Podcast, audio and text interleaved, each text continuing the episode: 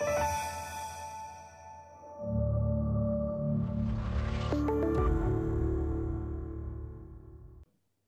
and thank you for joining us for a special edition of the Author Interview Podcast.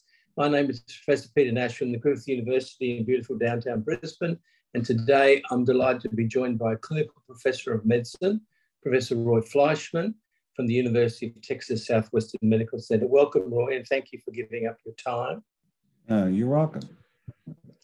Um, now, we're putting this podcast together to talk about a very recent publication, New England Journal of Medicine, of which Roy was one of the authors. And it talks about the oral surveillance study, which everyone has been uh, very keenly waiting for the peer reviewed publication to appear. Uh, and it's a study of cardiovascular and cancer risks in patients with tofacitinib in rheumatoid. So, Roy, let's set the scene a little. What is the JAK scene like in the US before oral surveillance came out? What in Australia, it's about 30% market share and about 30% MTXIR goes straight to a JAK and about 30% TNFIR goes straight to a JAK. What's the situation in the US? And then we'll talk about how the new FDA black box and their recommendation changed things. Yeah, so I'm not exactly sure what the percentages were. However, uh, the JAKs were taking a fair percentage of the market uh, prior to oral, all the information prior, uh, prior to oral surveillance. Uh, and by that, I mean prior to the, even the VTE data. Right? Right. Um, and I'm guessing it was probably about 20, 25%, but I'm not sure, but it was a fair amount. Um, and uh, there were patients, a few patients who could be started on JAKs uh, initially, uh, but that's mm-hmm. because of our insurance information, right? What we're allowed. Um, right. Most of the patients were patients who came off biologics you know, second line. But the monotherapy space must be a JAK space, unless the mm-hmm. IL sixes are quite commonly used. Yeah, so the monotherapy space, um, certainly during COVID, uh, was JAK because our IL sixes were used for COVID. we couldn't get any for six to nine months. Yeah. Right. Okay. All right. So, and just finally on that, has TOFA 10BD been taken up by the gastros in inflammatory bowel disease, or is it still a little bit early to, to see if that uptake is going to be significant? I'm sorry, I didn't hear what you. Sorry, I, I was asking about the inflammatory bowel disease space. Are the gastroenterologists taking up TOFA 10BD up until all this, or is it still very early on? No, I think that prior to this, the IBD people were using TOFA. I'm not quite sure how much because that's not something I deal with, but I think that they were using TOFA. All right, so that's the that's the background. Now the press release came out. Everybody made a lot of noise. No one looked at the data very carefully. It just became a kind of a a, uh, a, a background white noise. And then finally, we see the peer reviewed publication. And before the peer reviewed publication, the FDA made their decision. So their decision was black box, all JAKs, all indications, and to use it TNFIR. What was the reaction amongst the American rheums when that came out? Well, the reaction was uh, for some rheumatologists like myself was that that was kind of draconian uh, requiring TNFIR first, uh, although realistically you can make the argument. Um, my reaction in terms of making it class specific rather than drug specific was that was reasonable. Uh, however, uh, in the United States, we have a lot of different opinions uh, about a lot of different things, and certainly with this. So I've heard rheumatologists say, well, it should only be TOFA because there's no information about upadacitinib or baricitinib. Um, it uh, should now it should be a third or fourth line drug. Others have said no, it should be your first line drug. I'm not going to listen to the FDA.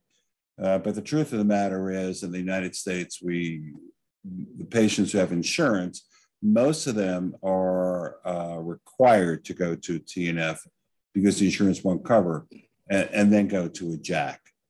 Um, so okay. there is a dichotomy of opinion. Okay. Um, we'll talk about the editorial that accompanied your paper. I was particularly disappointed in that editorial, but let's talk a little bit about the peer reviewed paper. Um, tell us how you put that paper together. What, what was the background of the oral surveillance study? Who did you study and, and over what period of time? So, oral surveillance uh, was a post marketing requirement to the FDA. And the reason for this was uh, that during the development program, actually early in the development program, tofacitinib was used as an immunomodulated renal transplant. And in renal transplants, the dose is like 30 milligrams a day um, for several months, and then would go down to 10 milligrams a day. And there was a incidence of non-Hodgkin's lymphoma that was seen. So there was concern about lymphoma. And then also in 2012, uh, as you know, uh, tofacitinib raises uh, lipids, and there was concern about whether or not this would cause cardiovascular events. So the FDA approved the lower dose of tofa, the five milligram BID, or the 11 milligrams a day now, um, with a proviso that a safety study be done, a prospective safety study be done, looking specifically at MACE malignancy in patients who were at the highest risk of MACE because they had to be over the age of 50 and they had to have at least one cardiovascular risk factor. Um, this group was also probably higher risk for malignancy because of their age.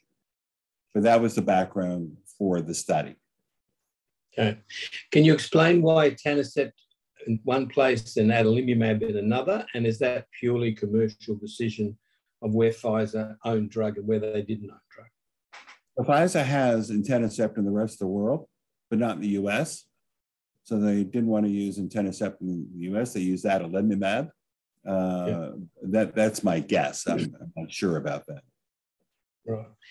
And even though we say cardiovascular risk factors, some of them you know, like smoking, hypertension, elevated lipids, diabetes, or a history, but also family history and extra-articular disease and things. So, you know, I, there's a lot of our patient population that fits into that group. So clearly, it's a group that we need to pay attention to. So, what happened next? What did what was the methods, and how did you go about doing this particular study? Well, the methods were so it was a case based study. You had to have a certain number of events for malignancy and for cardiovascular events. Uh, there had to be a certain number of patients treated for a period of time. So it turned out there were close to 5,000 patients treated uh, for an average of about three years, but the study actually went about five years, uh, almost five years, until the events were reached. And you did have two doses, 5 BD and 10 BD, and halfway through there was a change in the 10. Can you explain what happened there? Yeah, it wasn't halfway through, it was towards the end of the study, actually. So there was a data safety monitoring board, and what the data safety monitoring board noted, because they were unblinded, was that there was increased risk of pulmonary embolus and mortality in the 10 milligram dose compared to the 5 milligram dose and the TNF. So they asked for the 10 milligram dose to be, those patients to be reduced to five milligrams, which was what was done. Um, uh, I think it was in 2018, 2019. And just as an aside, because that suggests that there might be a dose response and that there might be a, a level that's safe, but a level that's not so safe. Do you think when you push to 10 BD, hypothesizing, that that starts getting pan JAK and evolving a bit of JAK 2 inhibition? Do you think that's likely? Well, it's certainly pan JAK. Yeah. yeah, it's certainly a pan JAK as you get to a higher dose. I'm not sure it's a JAK 2. I'm not sure it's a JAK2. Okay. So okay. let, let me just say one thing in terms of what the results were, because I have actually seen some discussion of this on uh, on from the cytokine signaling forum. And the discussion has actually not been accurate. Right, there've been, there've been some problems with it. So let's just discuss what the results were. So yep. the, the endpoint was uh, agreed to the FDA and Pfizer um, that the um, upper limit of the 95% confidence interval of a hazard ratio had to be less than 1.8 in order to uh, for the drugs to be non-inferior. Um, now, hang on. For the non-statistician, that 1.8 is that reasonable? Is that expected? Is that what's done in most studies? Is that where you would expect it to be? No, it's not the way I would expect it to be. However, the FDA in safety studies, cardiovascular safety studies historically have used that 1.8, and that actually came out to, from diabetes studies done 10, 15 years ago. So it is standard for them. All right. Okay. Uh, okay. The way that I would do it, I think the way most of us would do it is we would calculate a non-inferiority margin, right? And then see whether or not the confidence intervals overlapped do they go over one? Uh, where, you know, are they higher than non-inferiority? So you can turn around and say whether or not it's statistically significant or not. But this is a safety study. This is not an efficacy study. So in reality, what happened was uh, in terms of MACE and malignancy, and we're talking about the five milligram now versus the TNF, none of those were statistically significant.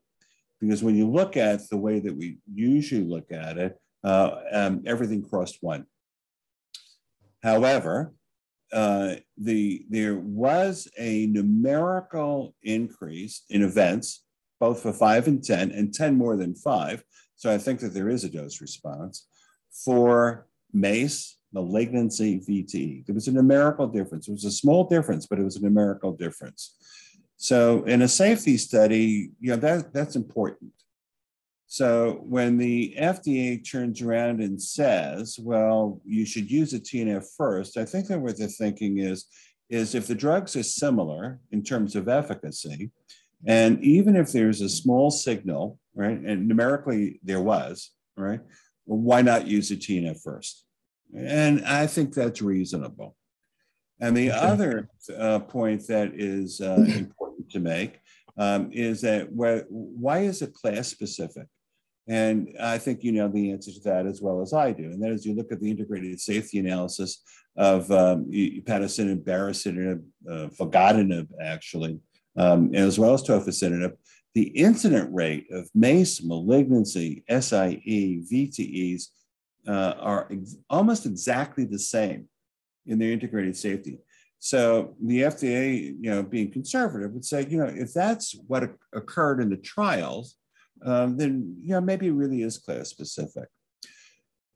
But let me tell you what's problematic. What's problematic is is that the incident rates were actually quite small. And what I've heard uh, actually on, on the, from CSF, from some people in CSF, is that tofacitinib raises the risk of MACE and malignancy. And that is not true, right? That is not true. So one of the problems with the study was there couldn't be a real placebo group. You could have a patient RA for four or five years not treated, or a patient just treated conventional diuretics. We know that TNFs are very good at reducing the cardiovascular risk. Um, and we're, you know, we're, we're pretty confident it doesn't increase the malignancy risk. Um, so it's my suspicion, but the study didn't prove it, that tofacitinib reduces those as well as, as well but not quite as well as as as as the TNFs. Yes, then it gets into the question. Yeah, then it gets into the question of, of relative risk versus benefit, right? Well, I, I agree entirely because you look at the numbers, and I've got the MACE numbers up here, and just looking at the five and the TNF, out of 5,000 patient years in each group, 47 TOFA cases and 37 TNF cases. If you just move five patients either way, it's different.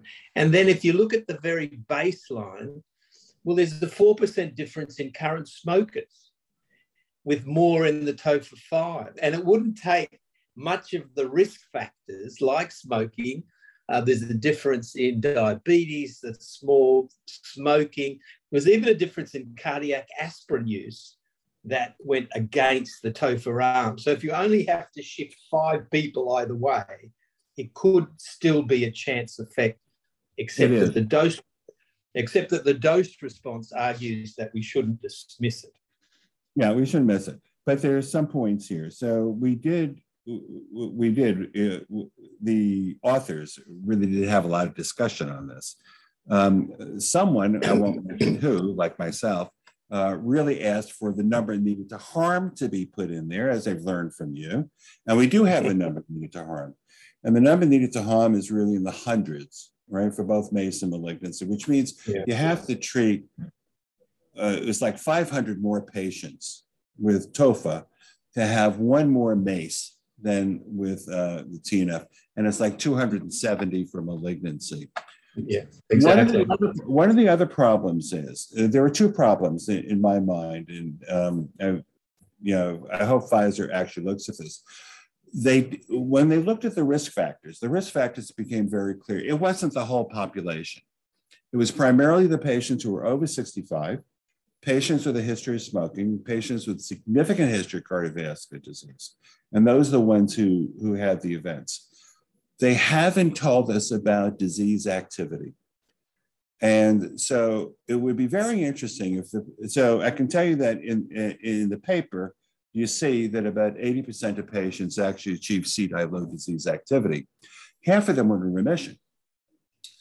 If half, if those patients, so that's about 40% of patients, had virtually no events, and that's my suspicion, and then you saw events in the patients who had low disease activity, moderate to high disease activity. And there was a difference as you go up. Disease activity would make a difference, right? And we don't know that. Sure. The other thing that is really important is you've seen the VTE data because we presented that at ACR, and we saw VTE rates over time, the, the incident rates over time. There was no difference. They, it wasn't going up asymptotically. It was exactly the same all the way through the study for the TNF and for TOFA, right? And if the TOFA was really related to the VTEs, you'd expect that to go up. The same analysis in MACE and malignancy is probably the same, that it didn't go up. So if TOFA really was different, you'd expect it to be going up. I think that you're seeing numerical differences but not really statistically significant differences. And my interpretation from this is really what we wrote in the in, in the paper. Uh, Jazz in his editorial, I thought went this way and went that way, but actually came back to where we needed to be, which is if the drugs are both good, right? You're starting out after methotrexate, and there is a numerical difference that favors uh, the TNF. Why not use the TNF first? Right? We have 20 years of experience with the TNF, but don't be afraid to use the JAK if the TNF doesn't work. And I think that's the reason why I'm trying to dissect these numbers and understand them because there's a tendency to throw the baby out with the bathwater. Right. Without understanding the data, JAKs are evil and move on. And I don't think that's the correct interpretation. I, have just got the smoking MACE results here. And the minute you look at patients who've never smoked, there is no difference against the TNFs. So a small imbalance can make a difference, especially when the numbers are small. And when you look at things like the ENTRACTE study, which looked at etanercept versus tocilizumab, the actual rates with the TNF were back where you'd expect them to be, not as low as we're seeing in this study. Again, it can be quirks of these studies that, that we're over interpreting. Yeah. So when we're writing the paper, the the steering committee is on the paper. The, those are the first few few authors. And um, I asked the question. The first question I asked was, well, we have to ask the question where if this study were done over again, would we get the same results? the answer yeah. from the steering committee was, of course we would. It was a perfect. It was a perfect study. but you and I have been involved in so many studies where you do do it once, you get a result. You do it the second time, and you don't get the same result. A really good example of that is AstraZeneca's uh, um, uh, uh, anifrolumab, right? Two identical studies, right? One didn't have an SRI for response, one did, right? And romosozumab, one get cardiovascular risk, the other doesn't. So I think so. I think that the important the important thing for the audience to, to understand is, is exactly what you and I are saying. I don't think that TOFA is a terrible drug. I think it's a very good drug. I think it's very effective. Um, there are side effects with uh, tofa, which, which we demonstrated. Those same side effects occur with the TNF, right? So if you're speaking to a patient, and if you say to a patient, I'm going to put you on a TNF because you're not going to get a VTE, you're not going to get MACE, you're not going to get malignancy. Well, indeed you can, right? But maybe, maybe you have a slightly less chance. And you do have a slightly less chance. And I think you made a very valid point about the malignancies. The number needed to harm was 278 for a year. Um, the differences in the numbers were 62 versus 42 out of 5,000 patient years each. And if you have an imbalance in smoking, again, you're talking MACE, you're talking lung cancer, which drove the malignancy difference. So there are all these subtle things that, that uh, impact on all this. But there you are sitting in your office, Roy. You've had a person on tofa for three years, doing beautifully, in remission, gets a heart attack or a lung cancer, looks on the web, and the lawyers are saying this drug causes heart attacks and malignancies. Didn't Dr. Fleischmann tell you all about that when he started this drug three years ago? And he sues you. So you're in the country of medico legal excess. How do you handle that issue of informed consent now starting TOFA and all the people on TOFA already? Do you raise this issue of MACE and cancer? So there are two answers to your question. right? First answer is, as I said before, because of our insurance system in the States, the chances are very strong the patient was on a TNF before they got to the JAK, Right. So that's FDA guidance, right? So that, that, that's that's it. Um, since the data has come out, right, we have sp- spoken to every patient on TOFA, and we have gone through the study, right? And I've used the number needed to harm, right? So I've said, you know, events occurred in both groups. The events rates were small. They were a little bit higher with TOFA. Um, what is the chances of you're developing a MACE or malignancy? And it's two in a thousand, three in a thousand, right? That's what it is. The patients who are already on TOFA, who are doing well and in remission, right? When I've had that discussion with them, they look at me and they say, You told me that my disease itself would, would reduce my lifespan because of cardiovascular events or malignancy. And that's why I had to take a drug. And I couldn't get around. And now I'm taking a drug and I don't have any complaints at all. Right. And you want me to switch to what? Right. so no, nobody, nobody has changed. Right when we're starting out, all right, the we do do the informed consent, but again, it's basically TNFs that have to be used first. All right. So patients will tell me, I prefer the oral pill.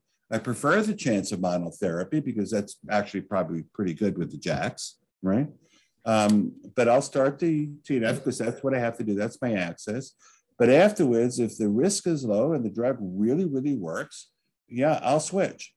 Now, if the patient's in moderate disease activity or high disease activity, there I'm concerned because I think that those are actually the patients who are at risk. And again, taking your point, when you look at less than 65 malignancy, less than 60, and, and never smoked malignancy, there was no difference between TOFA and the TNF. So it was clearly the smokers over 65 who are at the highest risk of both of these yeah. complications. And then when you look at VTEs, because there's a lot of VTE data here too, right? And yeah, the VTEs yeah. occurred in patients with previous VTEs on oral contraceptives. There were known risk factors for VTEs, and it was high with the TNF as well as with TOFA. And if they didn't have yeah. those risk factors, there was virtually no VTEs. Yeah. So, so you know, oral surveillance is a long paper and it's a difficult paper, and the supplement is very long but it's worthwhile reading, right? It's worthwhile reading. I, I think that um, the physician can be assured that TOFA is a reasonable drug, right? Is a reasonable drug. It has a place, but where would you put it? Where, where, does the physician feel comfortable with it? Where does the patient feel comfortable with it? And, and that'll vary. right? I'm sure there are people who use it fourth, and I'm sure there are people who use it even first. Yeah. And what do you tell the gastros now about the 10BD? Because they're concerned because they haven't bothered to read the paper. They have they've just looked at the headline. Yeah. So I think that the you know we talked about this. The, there there really is a signal with the 10 milligram, and that's the reason why the study was done. The study wasn't done so much because the FDA was worried about the five; they were worried about the 10. And if you remember that the that Pfizer wanted to get five and 10, the only way they can get to 10 was to do the study and show that it wasn't any different than the five or the TNF.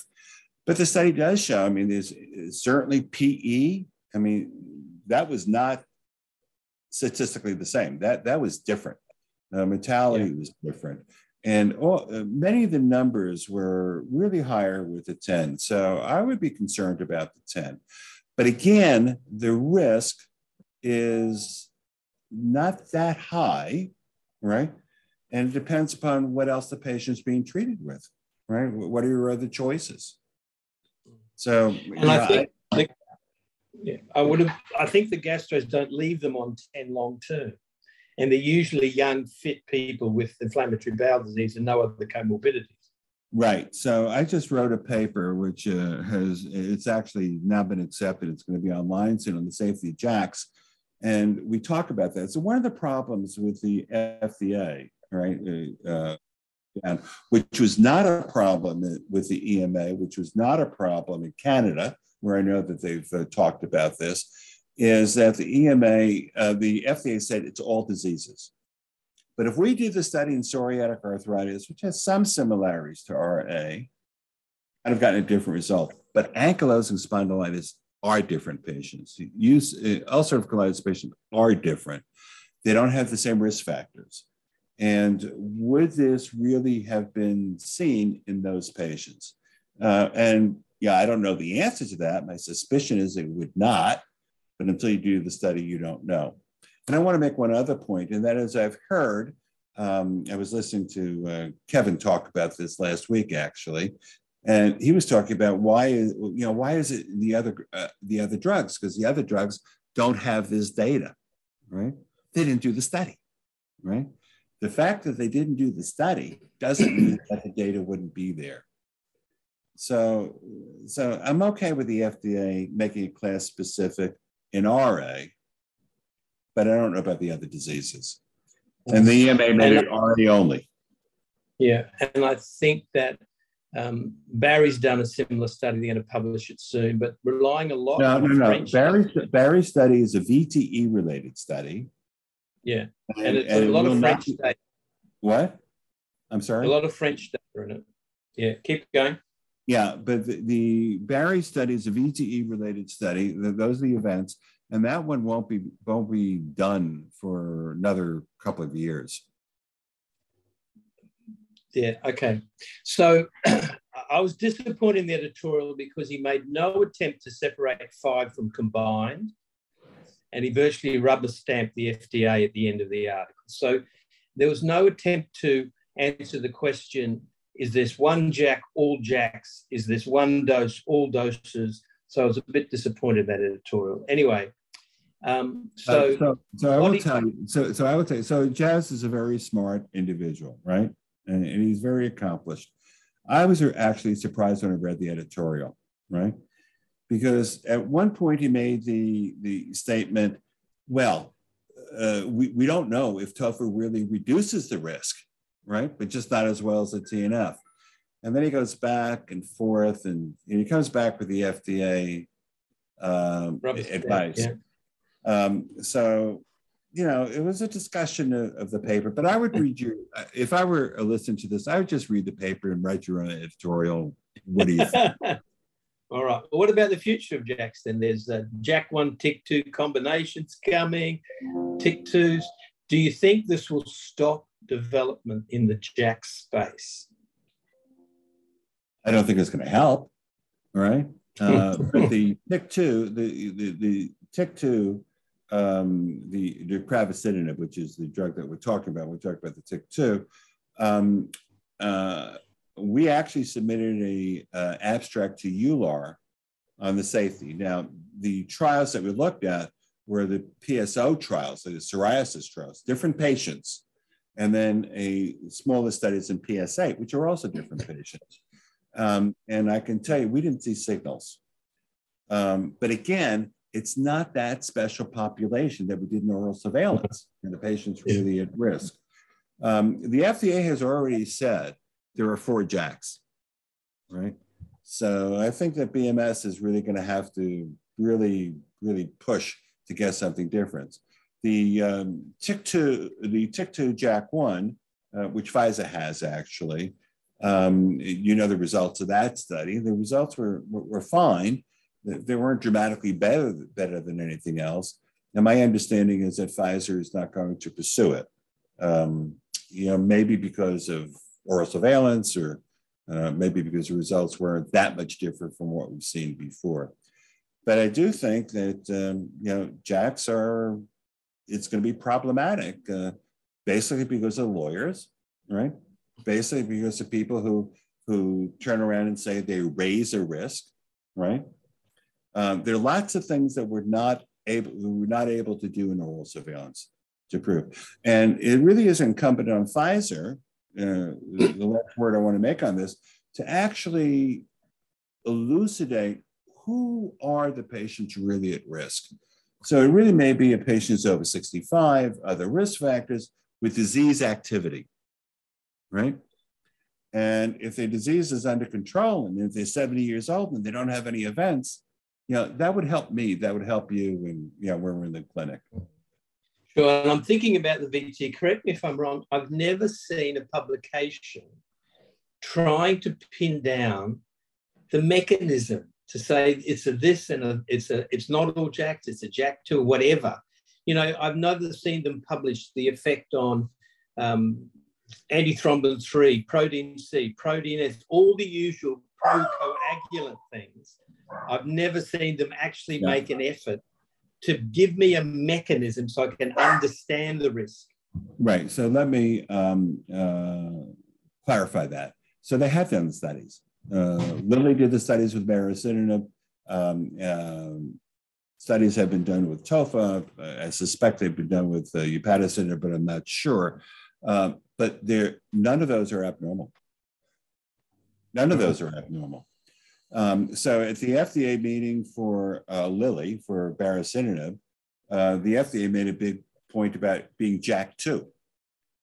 But the FDA hematologist, right, said, no, it's not, right? It's not a JAK2 effect.